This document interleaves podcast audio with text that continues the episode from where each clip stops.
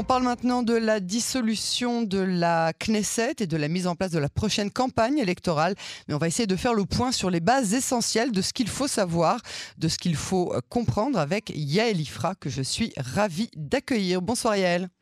Bonsoir Yael. Merci d'avoir accepté d'être l'invité euh, de notre euh, rédaction. Je vous rappelle, je rappelle que vous êtes spécialiste en économie, en consommation, mais aussi surtout ce soir ce qui nous intéresse en politique euh, israélienne que vous connaissez de l'intérieur. Euh, Yael, expliquez-nous tout d'abord ce que va impliquer la dissolution de la Knesset pour nous, les citoyens, dans notre vie de, tous les jours. Bah, ça fait des très très gros changements. Donc ça va être la cinquième fois que la Knesset, euh, que la Knesset va être dissoute en, euh, en, à peine trois ans et demi, Yael. Donc c'est véritablement assez catastrophique. Donc il faut comprendre que ce qui se passe, c'est que les députés vont eux-mêmes, entre guillemets, se saborder. Hein.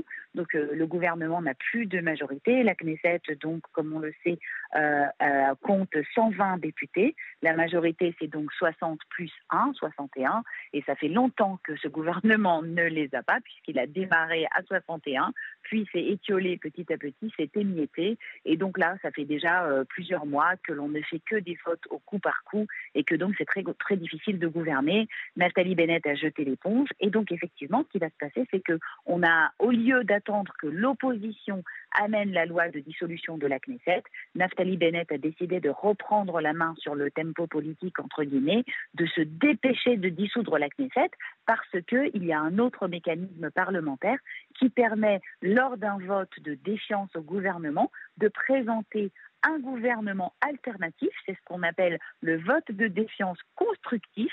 Et là, il suffit d'arriver à la Knesset avec un Premier ministre, une liste de ministres et un gouvernement tout prêt et que ça soit voté à la majorité, donc 61, euh, pour que ce gouvernement immédiatement prenne ses fonctions et que le Premier ministre immédiatement change. Donc c'est ce que Naftali Bennett veut éviter. Et si la Knesset se dissout, on ira aux élections. Donc la Knesset est censée se dissoudre la semaine prochaine. On ne sait pas encore très bien parce que toujours c'est une histoire de, majorité. Euh, entre chaque vote à la Knesset, on doit repasser à la commission de la Knesset pour préparer le texte de loi pour la lecture suivante. Et cette commission de la Knesset est dirigée par Nir Orbach. Donc on a bien compris que ça va être très très compliqué, que lui-même assiste très euh, très euh, on va dire très activement euh, à détruire ce qu'il a voulu essayer de faire, c'est-à-dire de monter ce fameux gouvernement alternatif. Alors ça c'est une première chose, c'est le mécanisme. Hein. Donc dès que la Knesset va être dissoute, que va-t-il se passer? Eh bien, au bout d'à peu près une semaine, on va déclarer que l'on rentre en période électorale. On va fixer la date des élections Généralement, c'est quelque chose d'assez collégial. Hein.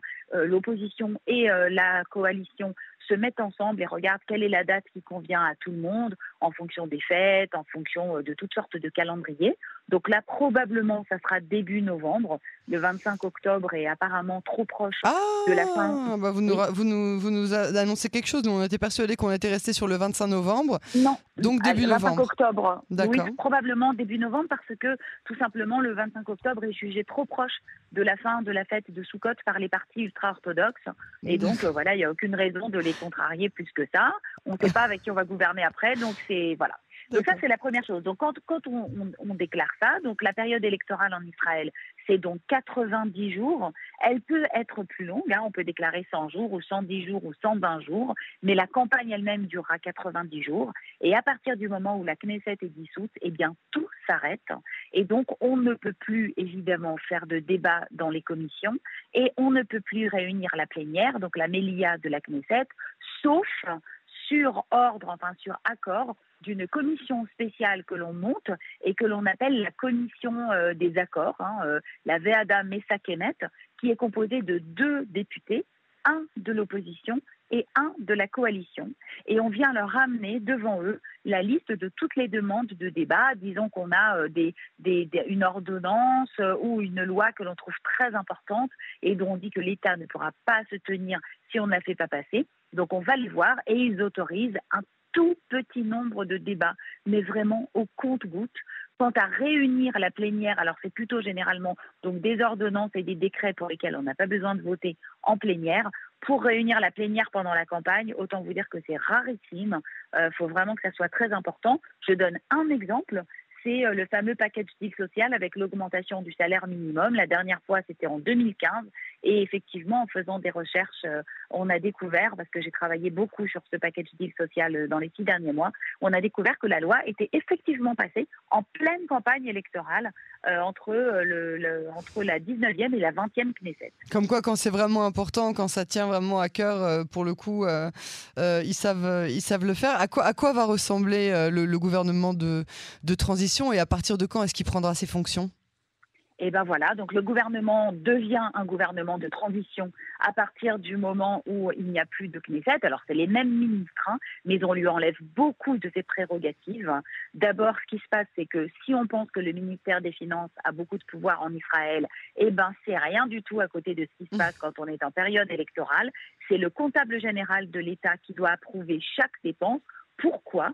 Eh bien parce qu'il est important que les ministres ne puissent pas engager des dépenses qui engageraient, qui obligeraient le gouvernement suivant, alors que leur légitimité est déjà remise en cause, puisqu'on est en campagne électorale. On ne permettra pas, par exemple, alors je ne parle pas du ministère de la Défense, hein, où tout est classé secret défense, mais on ne permettra pas à la ministre de l'Éducation, euh, Dessa Chacha de signer un accord de salaire pour les professeurs qui engagera le prochain gouvernement. Et donc tout ça est gelé euh, donc de façon assez importante. Ça veut dire que le budget lui-même, donc on, a un budget hein, euh, pour l'instant, donc il va être dépensé, mais il va être validé à chaque fois. Et les ministres ne peuvent pas trop faire de prospective.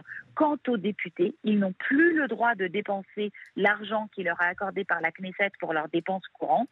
On leur bloque complètement les dépenses, puisque chaque dépense, on estime qu'elle va être utilisée pour les élections, et l'État finance hein, les élections euh, via les partis.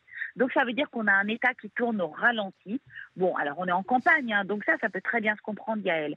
Ce qui est encore un petit peu plus problématique, c'est quand les élections vont avoir lieu, et que le gouvernement ne sera pas encore monté. Alors là, véritablement, le gouvernement n'a plus sa légitimité, puisque ce sont des ministres qui étaient de l'ancienne Knesset, mais on n'est pas encore arrivé à un accord de coalition, donc on n'a pas encore le nouveau gouvernement. Vous avez vu, la dernière fois, ça a duré six mois. Les ministres restent en place et ils touchent toujours leur salaire, ils ont toujours leur voiture de fonction et leurs conseillers, mais par contre, là, pour le coup, ils peuvent plus sortir un shekel sans l'autorisation du comptable. Et dernière chose, toutes les nominations importantes qui peuvent également engager la responsabilité du prochain gouvernement, qui ne sont pas vitales, sont bloquées. C'est pour ça que Benny Gantz bah a essayé de lancer la nomination du prochain Ramadan.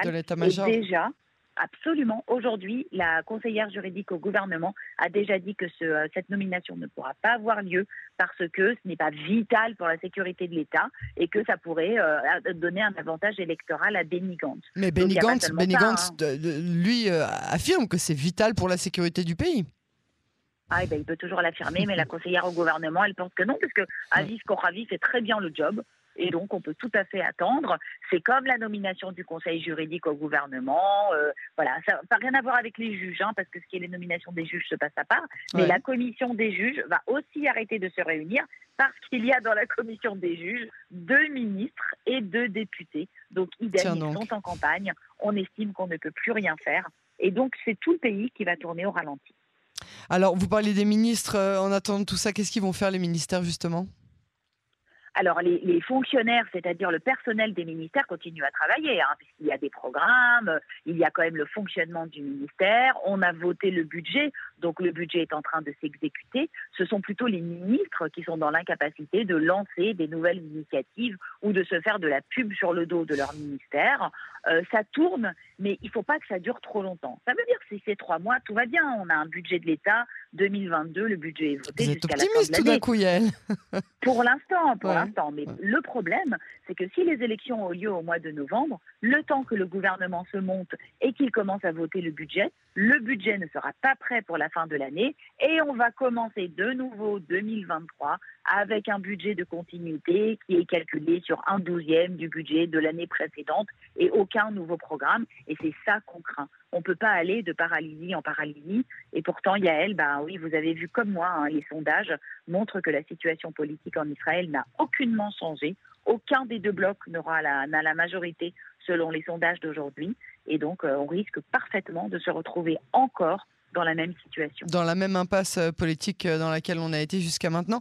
Euh, pour continuer sur, sur les ministres, j'entendais aujourd'hui que Lapide avait demandé à l'un de passer au ministère de l'autre, etc.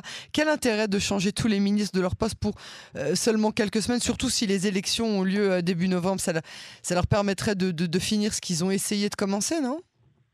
Oui, je ne sais pas très bien pourquoi, mais je pense que probablement il a besoin que certains euh, euh, ministres, députés euh, soient dégagés pour s'occuper de la campagne ou qu'ils soient là pour s'occuper de choses qui, qui, sont plus intéressantes pour lui, travailler sur les, les, futurs accords de coalition. A priori, comme vous le dites, il n'y a pas véritablement de grande justification à changer des ministres. Bon, après, il y a le ministre du Tourisme, hein, qui est donc l'entraîneur sportif de Yair Lapide. Peut-être sera-t-il sollicité pour, euh, le, pour l'aider à rester en forme pendant les élections.